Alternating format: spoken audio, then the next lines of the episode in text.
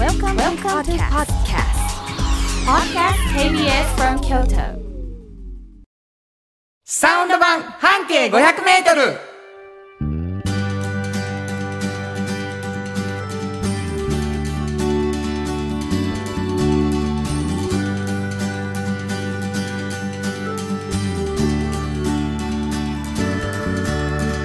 こんにちはフリーマガジン半径500メートル編集長の炎上真子です。サウンドロゴクリエイターの原田博之です9月30日になりました、はい。あのねうん。お便りがはい。来ていますありがとうございます。おかめインコ SOS さんいつもありがとうございますいつも楽しみに聞いていますはい。しんこさんが毎回必ずおっしゃる言葉で大好きなのがあります、うん。初めと終わりにうんスポンサー紹介をされますがはい。心を込めてという言葉とっても温かく響いて大好きです心を。込めてという言葉を入れることになったのはうん。どなたの提案なのですか？ぜひ教えていただきたいです、これはですね。あ教えてくれもらえるの？教えてもらいます。はいはいはいえっとですね、あのー今はもう東京支社長になられたうんこの番組のプロデューサーをしてくださった伊藤さん。伊藤君がはい、伊藤さんが心を込めてって入れましょうかみたいな。今かった。はい。原稿になかったそうそう。ほんで一回言ってみたんです、うん。心を込めてみたいな。ほんならもうすごくいいですっていうことになって入れることになりました。これはね他でも聞きますよ。本当に？うん。あのー心を込めてっうん。て最初と最後に言ってもらうのすごい嬉しいんですって。よかった嬉しい。いやこの話。すいませんこんな話で。はい。冒頭からね、うん。えーとこの後にあの心を込めるんですけどもね、はい。あのまずはちょっと番組の紹介をと思います、はい。サウンド版半径 500m という番組でございます、はい。初めましての皆さんもおられるかもしれません、はい。えーもしかしたら半径 500m っていうフリーマガジンをご存知ではないでしょうか、うん。えー京都の地下鉄全駅でね、えーフリーマガジンですから、あー見つかったらタダでもらえるというね。そうですこのすっごい人気のあるフリーマガジンがございまして遠藤さんはそのフリーマガジンの編集長さんです。そうです。ちょっとだけこのフリーマガジン説明していただいていいですか？はい、えーこのフリーマガジンは、はい、えー京都に本当にたくさんあるバス停から一つ、えうん。ー選びまして、うん。そのバス停を中心に半径 500m を、えーみんなで歩き、はい。えーこの人は本当に面白いな変わってるなすごいなこの価値観っていうような方を見つけ出してインタビューしているような本です。もうだから本当にこう京都ピンポイントでうん。ぐっと見つめるっていうのが毎号毎号ね行われておりましてこれがあまりにも熱量が高いので、うん、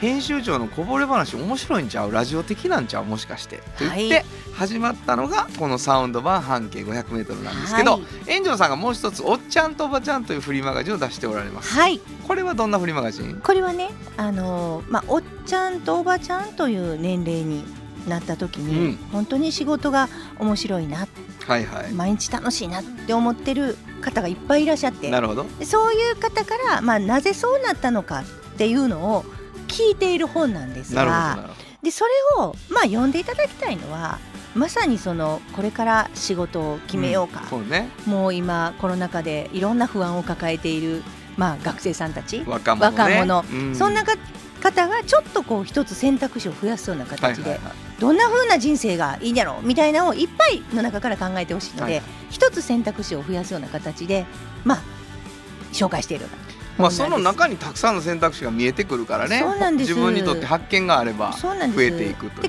企業さんもやっぱりもう迷ってらっしゃるし、うん。まあ、いろんな学生さんと知り合いたいと思ってらっしゃるしうちの本を中心としてそういうふうにつながっていったらいいなと思ってます。これあのー実はこの「おっちゃんとおばちゃん」というフリーマガジンのラジオ的なんちゃうかと言って、はい。これも編集長に記事からこぼれ話もらおうよということでね、はい、2つのフリーマガジンが柱となったラジオ番組になってるんです。はい、ここんとこねこのおっちゃんとおばちゃんのこう持ってるエネルギーがはい。いろんな企画を読んでまして、うん、あのリアルにね学生さんと大人の人が出会う企画ができたりとかね、それがまた記事になったり、うんその出来事についてラジオでまた話したりっていうことで、いろんな風にこう循環してきてはい、まさにこう学生と社会人うん、とかね、えー未来を探している人と少し先を生きた人がうんうん。出会う場所みたいなのが、えーたくさん生まれてきているなという実感があります。はい、まあそんなことでですね、うんうん。2つのフリーマガジンを柱にこのラジオ番組というのは、まあ、編集長のこぼれ話を柱にね、うん、っていう番組なんですはい、お前なんやねんと俺ね。そうですそうです。あそうですって。もうまさにそのおっちゃんとおばあちゃん予備軍というかね、はい。原田さんあ俺はもう予備ではないですよ。それもまあまあなおっちゃんですよ。びっくりしました。あの最近いとことあったんですけど、はい。同い年のいとこがもう本当にもうびっくりするぐらいのおっちゃんでしたよ。おひろゆきもう俺ね息子ももう就職してね大体終わったって言ってましたよこの間。マジで言って。俺まだ何にも始まってへんわみたいな感じしましたけどねはい、はい。まあ、僕はあのサウンドロゴクリエイターということでございまして、えーまあ、おっちゃんとおばちゃんとしてうん。一生懸命歌を歌い、はい、そしてまあ音楽を作ってるんですけどね。サウンドロゴというちょっと変わった取り組みをしております、うんうんうんこれはもうラジオ聞いてください、はい、もうこれ聞いていただいたらあそこれのことやな。すごいの。本当に。もう本当にすごい。たくさんのねたくさんのたくさんのサウンドロゴ。曲が。はい作らせていただいております、ということでございましてこんな2人でお送りしているラジオ番組ですが、はい。皆様からのお便りをお待ちしております。はい。どこに送ればいいでしょうか？はい、えーメールアドレスは500アットマーク KBS ドット京都。数字で500アットマーク KBS ドット京都こちらまでお願いします。まあ今話で説明しましたフリーマガジン興味持っていただいた方もおられるかもしれません。メッセージをいただいた方の中から抽選で2名の方にフリーマガジン半径 500m おっちゃんとおばちゃんをそれぞれ1冊ずつプレゼントしていますので、はい。もしも欲しいなと思う方はプレゼント希望と書いていただいて住所とお名前忘れずに書いてください、はい。もう一度メールアドレスお願いします。はい。メールアドレスは500アットマーク KBS ドット京都数字で500アットマーク KBS ドット京都こちらまでお願いします。ということで KBS 京都ラジオからお送りしていきます。サウンド版半径 500m 今日も張り切って参りましょう。サウンド版半径500メートル。この番組は藤高コーポレーショントヨタカローラ京都東和サンパック山崎特発産業製作所かわいいサンシードアンバン和衣あんポレポレ働く日清電機の提供で心を込めてお送りします。ものづくりに店づくりお客様の欲しいを届けるカンパニー。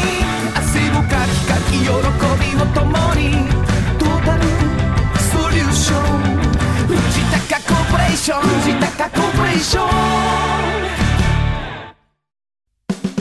お風呂の新習慣フットグルーマーかかとツルツル足裏ふわふわポカポカだ歯磨きみたいに足磨き。3パックの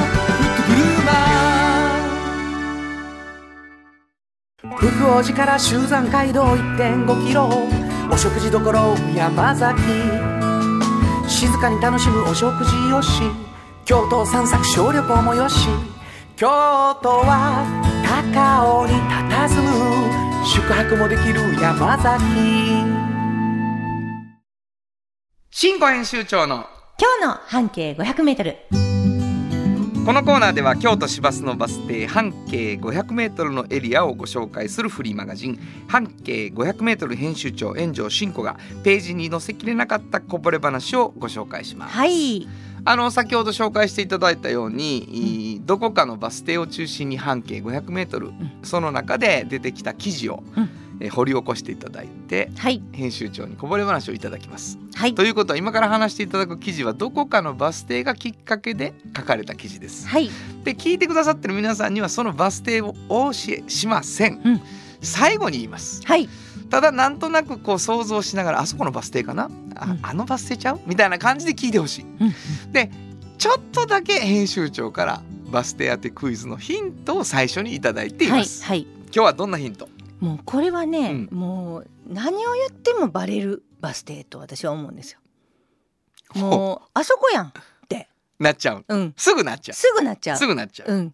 でねまあ全国にリスナーいらっしゃるので、はいはい。全国の皆さんなら少しは考えてくださるかもしれないななるほど。うん。つまり今日は、うん。もうあの内向きにはうん無理やでと。無理なんこのヒントで考えるとかもう即分かりやでと。即分かりなんです。だけど、うん、うちのリスナーは君らだけじゃなくてそうそうそう。もっと全然京都知らん人もいるから、はい。ちょっと外向けヒントやでと。そうですそうです。まあ外向けっていうかまあはい。この外向けというかヒントで、もうねうん、分かるのは遠遠くの人とか、京都あんまり知らない人ようんヒントそうそうやでとそうですそうですそうです。もう皆さんが通なのは分かってるはいはいそうです。ということですか？はい。だからなんかちょっとあのーあるこうなんていうかな名詞を2つ言ってみますんでそれでそこからインスピレーションしたらこのバス停に普通なるんです。なるんで、まあ皆さん聞いてください。はいヒント、はい。はい、えー、御所と大学。もうこの御所と大学って聞いた時に もううん。ああそこやんっまあて、もう京都の人は思うでしょ、はいはいはい。御所と大学。はい。もうもうもうそれそうかなはい、あだからあのみんな全国の方は、うん。御所と大学って聞いたらこのバス停なんや京都ではって思ってくださったらいいです。なるほどなるほど、はいい。や、はいもういいんじゃないですか。意外とあのなんか文ー、学的でしょ？御所と大学。何の本読んでるの？あ今御所と大学。そんな感じでしょ、うん。そう。それでもうここのバス停やっての分かってもらえれば。なるほど。はいはい、うん。じゃあ御所と大学でイメージするはい。大学の名前がついているんでしょう。なえ？ーね？ついてませんよついてませんあれ？あれ？分かってくださらない？原田さん。いや。あら？大学の名前ついてないんですか？ついてないです。あついてないですね。はい。わ、かりました。もうあよかった。もうもしかしたらもうこんな京都在住の方もわからないので、あれオッばケーわかりました、はじゃあそれで、はい。えーそこの何でしょそこのですね。まあコーヒー焙煎所なんですよ、うあコーヒー焙煎所。うん、だからあのーコーヒーをねうん。あの焙煎して売ってはるんですね。そこでは飲めないんですよ、うん。うん、で普通ねまあコーヒー焙煎している焙煎が好きだからっていうふうに思うじゃないですか、はい。この方にとってはあの一つの実験であるんですよ。自分が、まあ、好きなものをこう自分の空いている時間にやってみるとどこまでできるんだろうっていう。と言いますのも この方はひ他に仕事を持ってらっしゃいます。えあそうなの？はい。うん。だからこの大好きなこの仕事は日曜日の12時お昼の12時から4時まで夕方、うん。それしかやってません。日曜日のうん、12時から4時。うん、だけをにやだってるけだけいわやってる。ゆる普通の人が趣味でやる時間や。そうです。そうです。そこだけで焙煎してうん。もういろいろもう勉強もしてはい。もうコリコリに凝ってねうん。もう焙煎の仕方も。はい。でその4時間だけ店店が開いてえおえそこに予約されてる方は来られるしなるほど。まあ、偶然来られた方もそこで買ったりできる。るし。もうそこしか空いてない。なるほど。すごいな。そう。でこれは自分の一つのもうビジネスモデルをねうん。できるかどうかやってみたいと。なるほど。少しずつ。はいはいはい。今はちゃんとこう仕事も持って、うんうん。で日曜日これやってるけどこれがどこまでできるのかうん。この方はあのバリバリ東京でねうん。あのカチッとしたスーツを着て革靴を履いてほ働いておられたんですよ。ううんうんうん。でそんな時にこういろいろこういっぱいやらなあかんことが仕事でできてで努力しなあかんこともあるんやけどなんかこうしんどくなってきた時にはい。もしかしたら自分の好きなことのためやったら努力ができる人間なのではないか自分はね。なるほど。この人はですよ。うんうん。うん。であそうなんやったら一回試して一回自分の好きなことだけ一回やってみようと。いうことになって仕事を一回辞めてでカフェをやってみるんですけどなかなか最初売り上げとかもいかなくてあこれは難しいなと、うん。一から勉強する時間もいるんじゃないかと。はいはい。いうことで今のこのビジメビジネスモデルをやってみた。うーん。でこれの時間を持ちながら、はい。働くことも一生懸命しながらうん。どこまでやれるかやってみようと。はい。どちらかの時間が減ったり増えたりするかもしれないけど、ね。まずはやってみようということでされてるんですけどもうね楽しくて仕方がない それ本当に。ぱびっくりするようなん。絶対大変なはずやねん。そうそその二足ああるからねやっぱりとはいえ。ううん。だけどねこういう手の話の時にうん。覆してくるんですよ、大変なんですとかじゃない。楽しくてしょうがないらしいっていうのが来るんですよ。やってみて分かったとあそう。で自分は努力ができない人間かと思ったけど案外努力家やったってことも分かってきなるほたとどなるほど、うん。いやもうねそれもようわかるわ。これ多分本人は自分では努力と思わずに途中で気づかはったんやと思うよ。あれ？あこれ人に努力言われるやつちゃうんかっていう風になったんやと思うで。だってやれちゃうんやもん好きやからみたいなぐらいやわ。きっと最初はね。ここね。うん。お店の名前がね、うん4って書いて4ね。うん。あとアルファベットで ADJ で11って書いてあるんですよ。はい。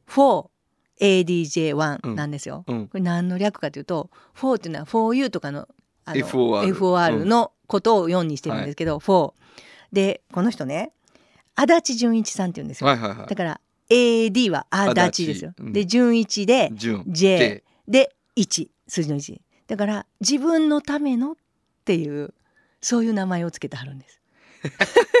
このお店に。えー、すごいでしょ？4ADJ1 っていうお店なんですけど。名前が正式の呼び方、はいはい。えー。えーすごいすごいすごい。だからこれには実はだから 4ADJ1 っていうふうに看板は出てるんですけど、うん。これは実は4足立純一。自分のためにっていう。すごいでしょ？名前が。そうやなこういう方がいらっしゃるんですよ。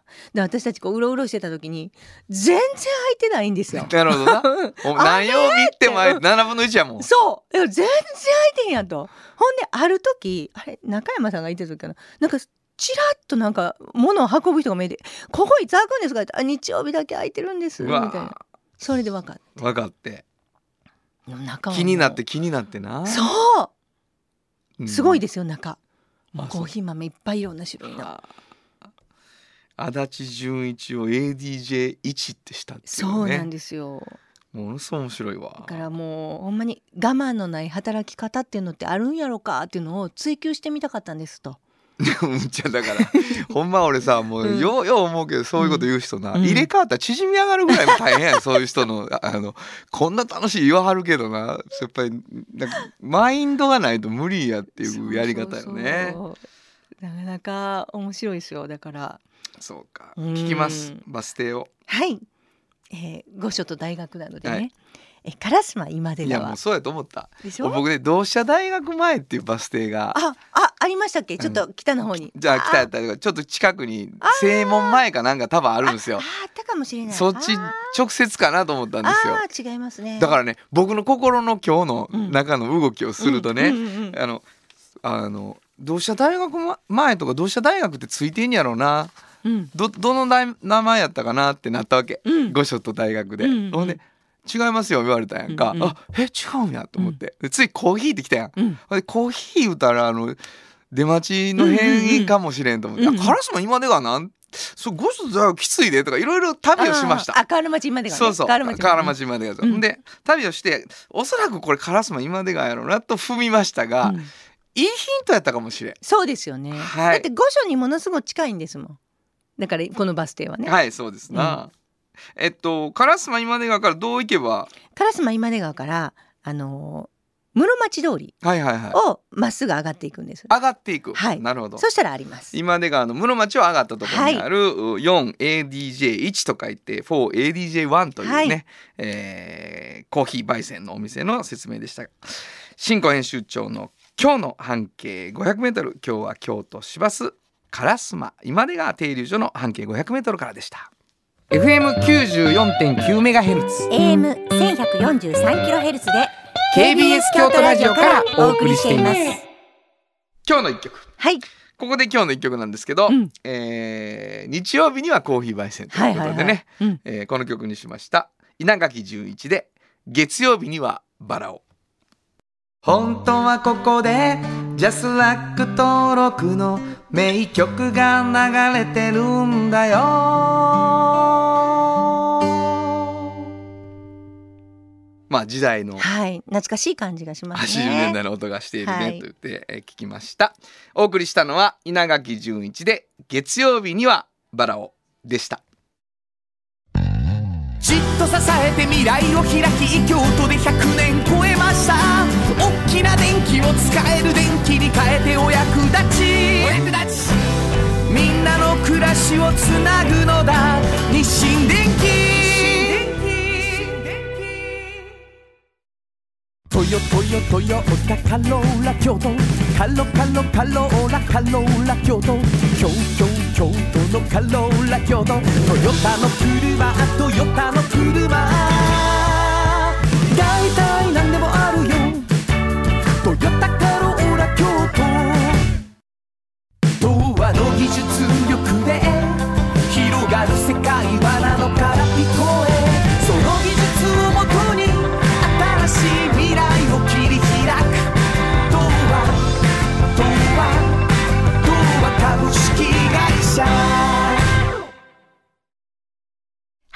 原田博之の音楽機構このコーナーは私炎上真子が独断と偏見で原田さんの曲を皆さんにお届けするコーナーです。ありがとうございますはいいやあのですね、うんあっという間に新曲。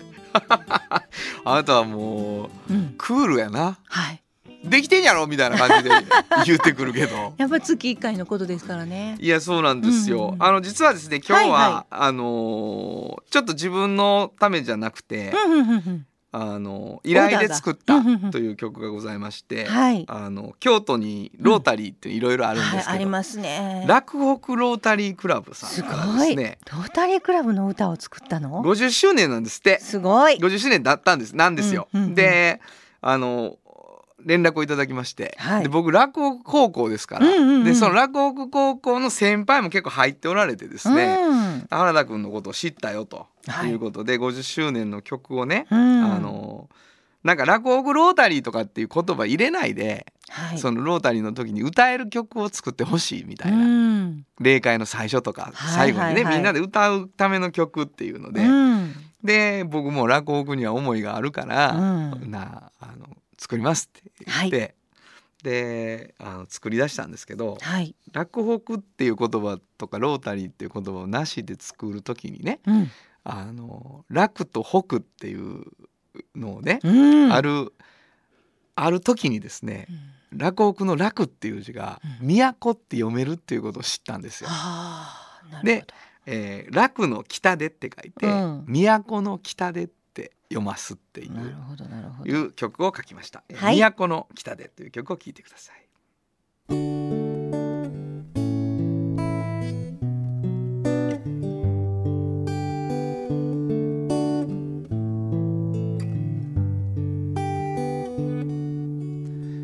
都の北で出会いし我ら星に励む友となり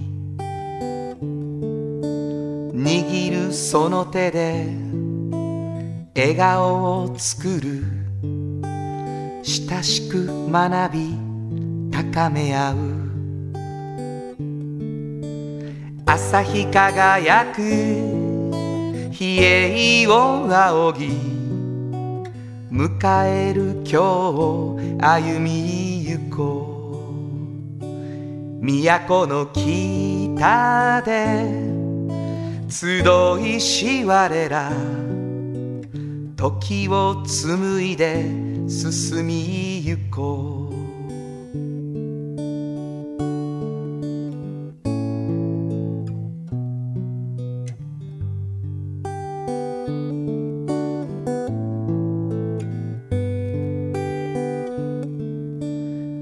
都の北で出会いし我ら世界を望むこの地より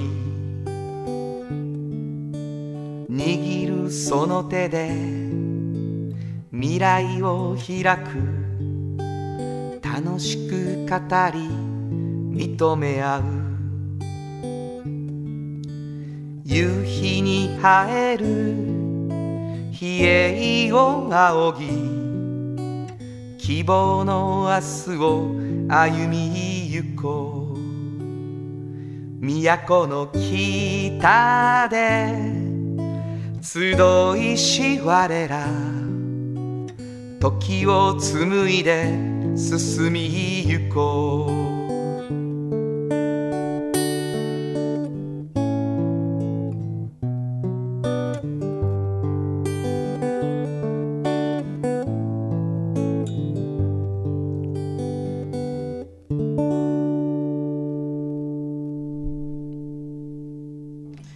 んな曲になりました。はい、なんかちょっとしんみりした。まあ、ねギター弾き語りにね、はいするとちょっとそういうしんみり感がそうですね。なんか50周年なんで、なんかこうドカーンって感じじゃなくて、こうしんみりしたのがまたいいですよね。こ ありがとうごういう。ざいます。はい、なんか。なんかこのラコークロータリーさんが、はいあのこの50周年にあたっての本当に一番大きな活動っていうのがはい。どうもなんか京都市京セラ美術館に4点寄贈されるあ、そうですね。いっぱいある中で、ちょうど今度の来週かな、うんそれぐらいになるのかな？そうですね、はい10月8日の日に、えっと、時計塔とはい。しだれ桜と、はい。美術館遠隔の石碑と、うん。それから平面型の覗き展示ケースがすごいですね。これ全部を、えーまあ、除幕式もあって贈呈式もあって10月8日にこれ寄贈されるということでこの日がその後にあの学生祭典がちょうどある時なので、はいはいはいはい。まあ大きなイベントになりそうな感じですねあの辺りが。まあ、はい。いっぱい、あのー、50周年でもうすごくすごく話聞いてね。やっぱりまあうんロータリーってどこでもそうですけど、はい。どうやって社会とねつながるかみたいなこと考えてはるんですけど、うん。50周年の中で。まあ僕も自分の町の人たちが頑張ってはるんやなと思いながらいろいろ歌詞を一緒に考えて楽しかったです、はい。えー今日はですね、えー音楽機構として、えー今月の新曲として落語ロータリーに送った「都の北で」という曲を聴いていただきました。サウンド版半径500メートル。心も肌もすっぴんきれ愉快な姉妹が京都から発信する簡単なのに満足できるスキンケアシリーズ。自由に楽しく生きられる喜びと出会ってほしい。シンプルアカンスキンケア。アンパンあなたの家の冷蔵庫そこにもきっとサンシードいろんな容器を作ってます。スイーツだってドリンクだってねやっぱりサンシード未来に向かって明るく進む会社。サンシード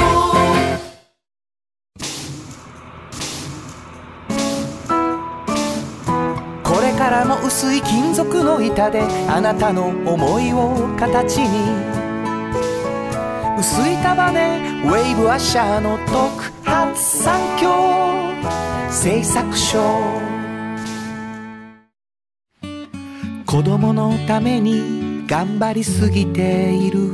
お母さんの居場所働く。癒されて打ち明けてちょっと学んで元気になって。お母さんが楽になる学びや働く。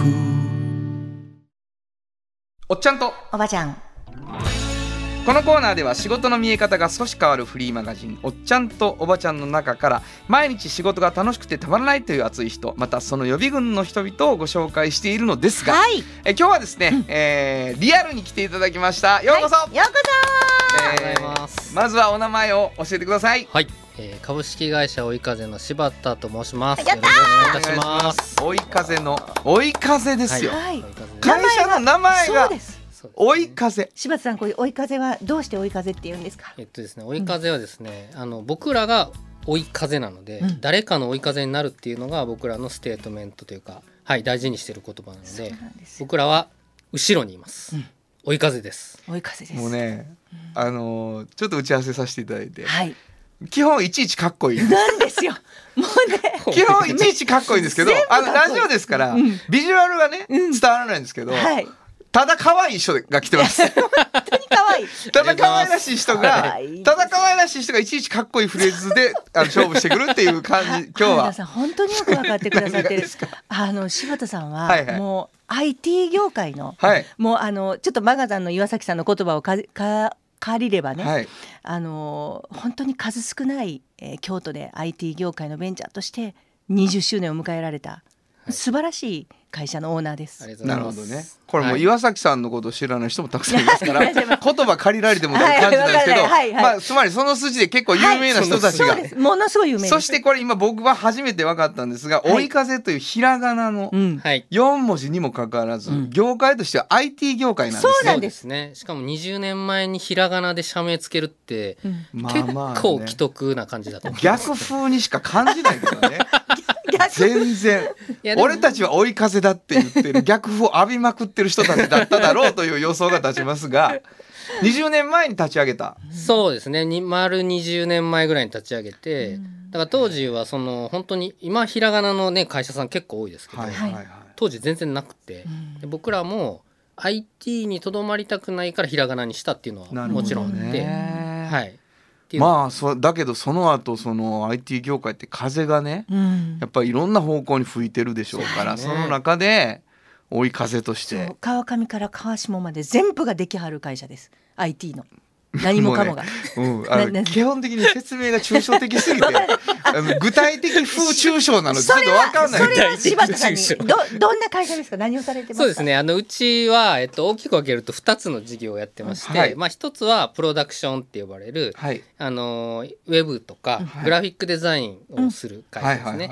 まあ皆さんがよくご存知のっていう、まあ、広告に近いそうですよね。広報とかそういうお仕事、と、えっと、もう一つの事業がプラットフォームソリューション事業って呼んでるんですけど、えっと、IT インフラですね、えっとウェブを作ったりするときに必要なサーバーだったりとか、はいはい。ネットワークだったりとかっていうのを構築したりとか運用管理ができるっていうお仕事なので。なるほど、えっとまあ、いわゆるそういう、えー技術のことから、まあ、表現のことまで、まあ、幅広く対応できるっていう意味でさっきの、えー具体的抽象の高い 川上から川下までっていうことです。な。はいそういうことですよ。なるほど、うん。それはもう始まった時からその幅で全部やっていくよっていう感じだったんですか、もともと僕実はエンジニアなんですね、はいはいはいサーバーのエンジニアって呼ばれるうんうんうん領領域の人で、はい。Linux サーバーっていうのをずっとこうカチャカチャやっていたんですね。でまあそこからえ少しずつ表側のことに興味がまあ要はサーバーって裏側のお仕はいはいはい。事なのでそうですよね。そこから、えーシステムとか、うん。ウェブとか、えーグラフィックデザインとか、まあ、今 SNS とか、まあ、ブランディングとか、はい。まあ、本当にいろんなことしてるんですけど、まあ、本当に技術のところからこうずっと、えーやってきているって感じで、まあ、僕がやってきたことがそのまま幅になってるっていうなるほどなるほど。感じです。なるほど、ね。はい。これは京都っていう場所ではい。20年前にスタートですか、京都です。そうです。山陰です。京都であるっていうのはどういう理由だったんですか、僕が京都が好きだから。そうなんです。柴田さんが京都が好きなんです。いあなたは誰かな？や私それ知ってますから。あそれそれを言いたいの？そうそうそう。それ知ってることを言いたい。今ちょっとあの柴田さんが言うまで言ったらあかんとと思って。我慢してるけ私は知ってるねっていうことは言いたいよね。わ、はかりました。はいはい。なじゃあ京都を選んで、京都から、あそうです。僕もともと宇治の人間なので宇治出身で、まあ、母親は松ヶ崎だったりするのいでいすごい、はい。なんかこう京都のことはももともともちろんね知ってる状態、で、えっと、就職は大阪の会社に就職して、はい。で京都に出てきまあその出向みたいな形でまあ、働いたっていうのもあったりするのであまり京都以外の選択肢がなかなかっったたですね。って感。じでも京都で結構世界のことをやるんですよね。ウェブのことやるわけですかそうですね。結果的にはね。まあそうですね。はい、うん。大きなところの方と、まあ、大学とかね、はいはいはいはい。もう企業とかもそそういうところとお取引されてて、まあ、はい20年20年ですよ。堅実にやってこられてるんですけど。な。なんかこんな、まあ、いでたちもかっこいいじゃないですか。で本当にやられてることももう今今でしょ、はいはい。でもねその参院の私オフィスも見に行かせていただいて、はいはい。すごくおしゃれなんですけどすごくあったかいんですよ。あもうあの無機質の反対。もう有機的ででみんながすごいこう優しい空気の中で。仕事をされてるんです。よなんかもうシステマチックになんかこうカリカなるほどねリって感じ。じゃない、はいはい。全然なくて。もう本当もう木の香りがしそうな雰囲気です。なんかうん。雰囲気ね。もうあんなあったかで働いてる方インタビュー何人かさせていただいたんですけどみんながもうすごい幸せって言ってるんですよ。それなんかあるんですか？そういう。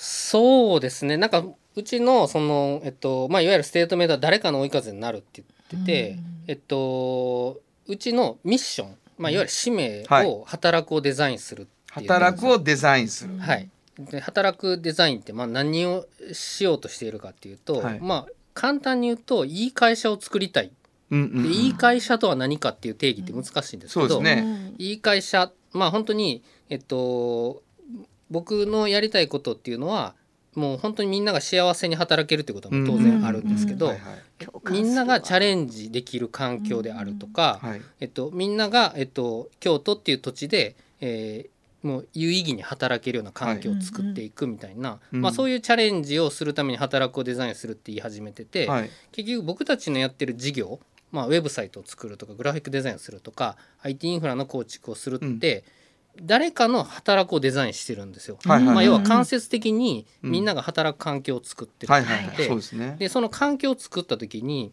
その環境を使うプレイヤーも必要なんですよ。うんうんうん要は働く人たちが必要なんですそうね。はいはいだから自分たちの会社を良くしてきたっていう知見を実はお客さんのためにも使えるっていうのもあってなんかそういう循環を作っていきたいっていうのがあってミッションにそれを掲げてるんねですよ。これはあのーここを言えない人は多いんですよ。うあのー余暇のある人生っていうのをキャンペーンするのが忙しすぎて余暇ないとかね。それ本末転倒になってる人意外といるわけよ。だけどなんかその自分の足元が矛盾しないようにするっていうことから始めるっていうのは、そうですね。まあ始めるっていうか、そこを意識し続けるって意外と難しいと思うんですけど、ちょっとブレーキ踏んだりしなきゃいけない時もあるじゃないですかね。実は。はい、これ以上やったらあかんなっていうはい。タイミングもね、はい。きっとあっただろうと思いますけど、すごいんです。興味がちょっとあるのは、はい。その例えば働くをデザインするっていうことにおけるウェブウェブウェブ関係のことがはい。占めてた割合が、はい、おそらくこの10年でめちゃくちゃ変わってるんじゃないかと思うんですけどそうです、増えてきてると思うんですよ多分。とそのまあなんかうちの歴史で言うと一番最初の10年まあ1年目から10年目っていうのは、どっちかっていうと IT インフラのことが中心でずっとそうやね。そうかもしれないですね。羊がそっちだったので、で10年目に10周年で、えっと、プロダクション事業部っていうのをちゃんと立ち上げようっていうのを立ち上げたんです。でこの10年はプロダクション事業部を立ち上げて、まあ、さっき言ったちょっとわわわってあの打ち合わせの時にお話しした子どものためのデザインプロジェクトっていうのをやっていてわわわっていう取り組みもその、えっと、10年の中で立ち上がってるんですね。で、えっと、なんで働くデザインって言い始めたかっていうと、えっと、あ僕が新しいこと経営者って新しいことをしようとしがちなんですよ、うんまあ、うんチャレンジね、はい。園長さんもチャレンジばっかりしてると思うんですけど、しまくってでますねチャレンジするのはいいんですけど、うんうん。社員ってそのチャレンジについてこれない人が多いんですね、うんなるほどそれなんでついてこれないかっていうと今ある仕事を頑張るっていうことをまあ言ったら、えっと、いやってほしいって言われて入ってるのに、どんどん新しいことやるぞって言われた時に、いやこれどうするんすか？みたいな、ょうね。その前に、えっと、うちの会社ってあの仕組みとかどうなってんすかとか、うんうんどこ向かってんすかとかっていう話になるじゃないですか。はいはい。でそれその溝を埋めていかなきゃっていうのがあの僕の働くデザインの起点なんですよ。なるほどね。要は経営者ってずどんどんどんどん突っ走っていっちゃう、うんうんうんでそれについてこれない人たちがいるっていうのを埋めなきゃっていうのはお客さんにめちゃくちゃ当てはまるんですよ。なるほど。お客さんよくあるんですよ。なるほど。ね。うん社長が新しいことやるぞって言ってるけど、うん社員誰もついてきてないみたいな、うんうんなんかそこを埋めるのが僕たちの次のステージだと思ってて。なるほど。うんうんだから1年目から10年目までのその、うんえープラットフォームで IT インフラの話と、はい。10年目から20年目までの、えっと、プロダクションもうん。ものづくりをした話と、うん。でこっから先は、はい。そこを、えっとうん、担うプレイヤー働く人たちをどういうふうに作っていくかみたいなことも含めて、今までのやってきたことをこうトータルでやれるような会社にならないかなと思ってすご言ってるって素晴らしいですね。なんかやっぱりそういう風に見てもらえると変わってる理由も、うん社員ついていきやすいと思う、うん。こんな明確に説明してもらったら。そうそうそうそう。やっぱり環境とか世界の状態が変われば仕事も変わっていくけどちゃんとやってきたことの上に乗せていくんやでって言ってもらえればね,、うんうんね。ついていけるんかなという気はしますね。なんか社員さんの顔つきもすごくこう幸せな。んですよね。安心。感あるでしょうね。カリカリってしてなくって、うん、いやー。これあのもうあの援助進行がね、はい。まあ経営者としてはい。学びたいっていうもうノートと出して取りかねへんような話に 今なってるなんです。本なってるんやけど、うんうん。あの時間は来ております。それであのちょっとね10月21日に、はい。あの聞いてくださってる皆さんも体験してもらったり見てもらったりできることがちょっとあるらしくてこれどうい。う、何があるんですか？あ10 21日。そうですね。あのさっきお話ししたはあの子どものためのデザインプロジェクト、はい。わわわっていう、えプロジェクトで、えっと、コーナーミックスっていう2条にあるミックスジュース専門店はい。と一緒にミックスバイクっていう、うん。えっと、エアロバイクをこいだらミキサーが回ってミックスジュースができるっていう いマシンを作ったんですね。ろいけどな。いいですね。でもう本当にあの単なるノリです最初は、うん作ろうっつって作って全然 w i f i いらん話やからねこれ今。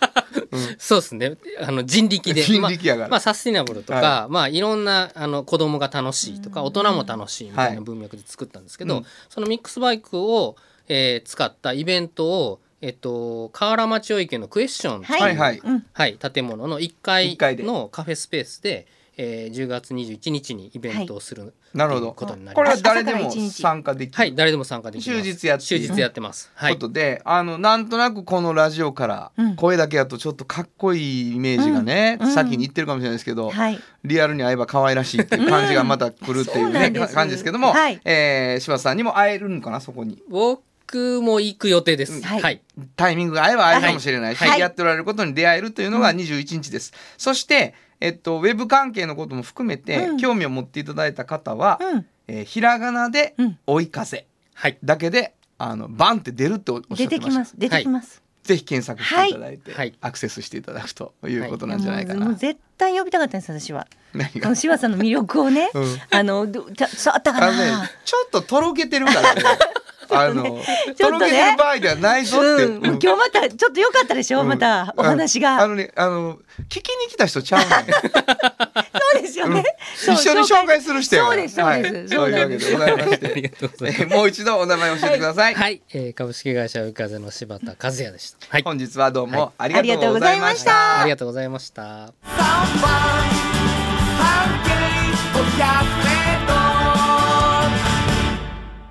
今日のもう一曲。はいここでもう一曲なんですけど、はいえーゲストで来ていただいた柴田さんうんに好きな曲って言ったら青春の一曲でこれって言っておられました。はいおしゃれやね。あ、トライブコールドクエストでチェックザライム。本当はここで Just like 登録の名曲が流れてるんだよ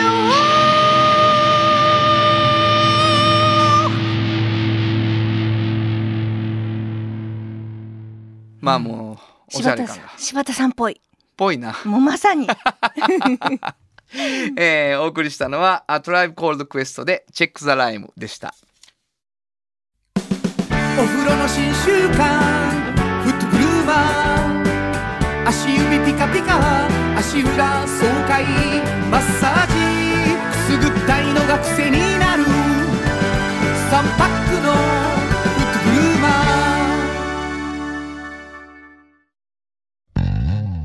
と支えて未来を開き京都で100年超えました。大きな電気を使える電気に変えてお役立ち。お役立ちみんなの暮らしをつなぐのだ。日清電気原田博之の。サウンド話。このパートはサウンドロゴクリエイターとして大活躍中の原田博之がサウンドに関するあれこれをお話しさせていただきます。ありがとうございます。い。えっと8月の30日にはいはい。作らせていただいたサウンドロゴ新曲群というのがありましてですね。はいえー一気に一度流して、うん。あの聞いてはいただいてるんですけど、はい。改めて一曲ずつということで、うんうん。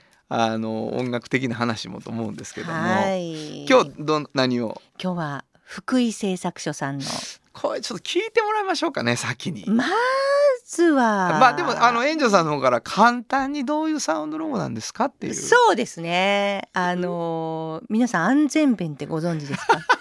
安全弁。なかなかみんなわからないんですけどね。あのー家庭で圧力鍋あったらはい。上についてる、はい。あれ安全弁っぽいものです、はい。ああいうものがうん。結局圧力を逃がすためにねはい。弁が必要なんですよ上。例えばもう石油コンビナートでもいるしね、はいはいで発電所でもいるしね、はいうんあらゆるプラントはい。ガスのタンクとかいろいろあるんですよ、はい。そういうところで必要なんですね。なるほど。でやっぱメイドインジャパンうのんすごい優れたものがみんな欲しいので、うんはいこの福井製作所さんで、まあ、オーダーメイドで作っているっていう。もう本当にあのーうんなんでしょうね。この1ヶ月間で安全弁20個売らはったんですか？もう。今私安全弁売れそうな気がしてます。そうですね、はい本当に必要じゃないところにまでつけたくなるぐらいの あの説明っぷりでございます。いやでも本当にすごいんですよ。あそうやっぱ世界中からね、うんあの福井さんで作ってほしいって言って来てはんねんみなんなが来るので、オーダーメイドっていうのうんうんにちょっとね、あのピンピンときたっていうかね、うんあのひサウンド的ヒントがありました。あそうかそはいうか。、ちょっと聞いてください。はいえー福井製作所のサウンドロゴです。福井の安全弁はオーダーメイド。あらゆる流体の圧力を逃がします。世界のエネルギーインフラを支え新しいエネルギーにも挑み続ける福井製作所。ありがとうございます。あのーあんまり聞こえてこないけど、うん。トントトントントトンって言ってるんですよ。うん。うんうん。でこれ実は、はい。最近って、うん。あのもうほとんどのそのパーカッションって、はい。こうパソコン上でコンピューターがうん。結構いい音で録音したものをサンプラーみたいなのでね。はい。あの再現できるんですけど、うん。実はこの日僕らレコーディングしててはい。あの自分でうん。リアルに叩くっていうので撮ろうっていうことになって、うんうんうんそのパーカッションのすごい皮の張った太鼓みたいなのがあってね、はいはい。それを僕が叩いたのを撮ってるんです。で僕レコーディング史上、うん。僕がパーカッションをやったのはうん。初かもしれない。すごい。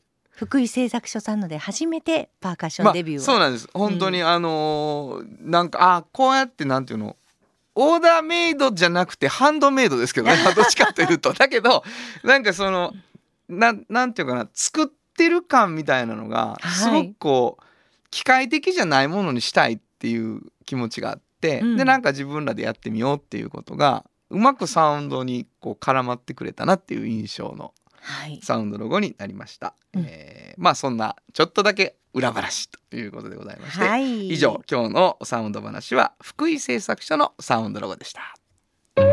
サウンド版半径500メートル FM94.9 メガヘルツ。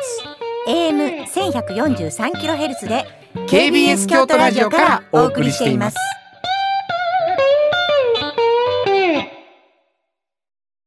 トヨトヨトヨタカローラ京都。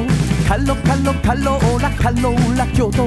京京京都のカローラ京都。トヨタの車トヨタの車。大体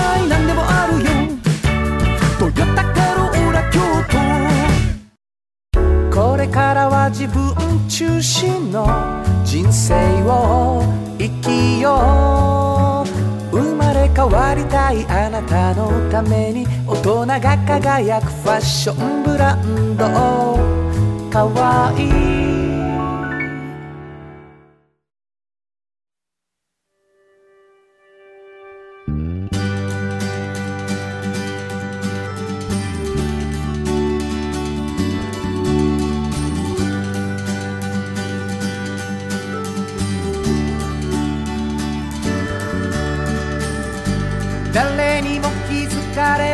そこにある。素敵なこだわりと哲学を見つけて感じて言葉に変えてみんなに届けてみようかな。一人の職人が歩み来た。その道を振り返り遡る。きっとそれは誰かが未来を描く。道しるべにだってなるだろう。たった半径500メートルだって笑う。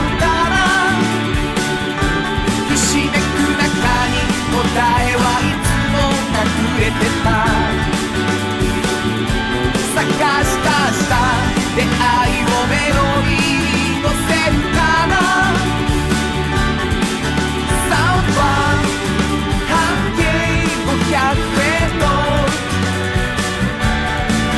サウンドは半径500メートルあっという間にエンディングでございます、はい。めちゃくちゃ嬉しいお便りが来ました、はいえー株式会社大光製作所森川さん。ありがとうございあます。のサウンドロゴをね、えーうん少し前先週かな、せはい。あの紹介させていただいたりしたんですけれども、はい。えー園長さん原田さんこんにちは。こんにちは。大工製作所の森川です。こんにちは。先月わざわざ来社していただきサウンドロゴを制作していただきありがとうございます。うん。目の前でサウンドロゴが出来上がるのを体験しサウンドロゴクリエイターとしての原田さん素晴らしかったです。すごい。ありがとうございます。自分で呼んでいるというすみません、えー弊社の言いたいことを見事にサウンドロゴにしていただきました。えー最後の大工製作所テクの愛めっちゃ気に入っています。うん弊社社長も9月9日と9月16日の放送を聞かせていただきました。うん。2人の軽妙な掛け合いサウンドロゴ制作でヒアリングに来られた時のままで普段からこんな感じなんだと思いました。十数年ぶりにラジオを聞いてまた聞きたくなってきました。聞いてください。サウンド版半径 500m からラジオの沼にはまっていくかもしれません。やったこれからも楽しく軽快に続けてください。ありがとうございました。わもあ、うね嬉しい。あの励まされるよ。本当に？あのなんていうかな。ラジオ再発見うんっていうね、最高に嬉しい。嬉しいですね。そんな森川さんを含め、はいはい。ラジオ再発見される方のうん。より再発見できるうん生放送公開というのがですね、えー11月18日に。予定されてまして、皆私のライブださい。ね、そして豊田雄三さん中川五郎さんっていうはい。もう大先輩2人と僕の弾き語りライブの後に、お得。えーライラジオ生放送が見れるということでね3500円のチケットを売り出しておりますので、はい。ぜひとも、えーよろしくですあの日から夢中で検索していただくといいはいプラスでチケット買えると思います。よろしくお願いいたします。よろしくお願いしますえー番組では皆さんからのメールお便りお待ちしています。どこに送ればいいですか？はいメールアドレスは500アットマーク KBS ドット京都数字で500アットマーク KBS ドット京都こちらまでお願いしますメッセージいただいた方の中から抽選で2名の方にフリーマガジン半径 500m おっちゃんとおばちゃんをそれぞれ1冊ずつプレゼントしています。プレゼント希望の方は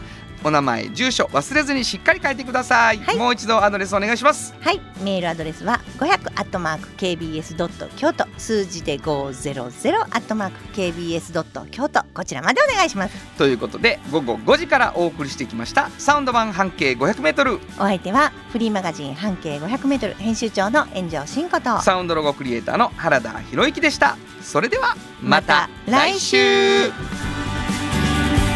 サウンド版半径 500m この番組は藤高コーポレーショントヨタカローラ京都東和サンパック山崎特発産業製作所かわいいサンシードアンバン和衣あんポレポレ働く日清電機の提供で心を込めてお送りしました。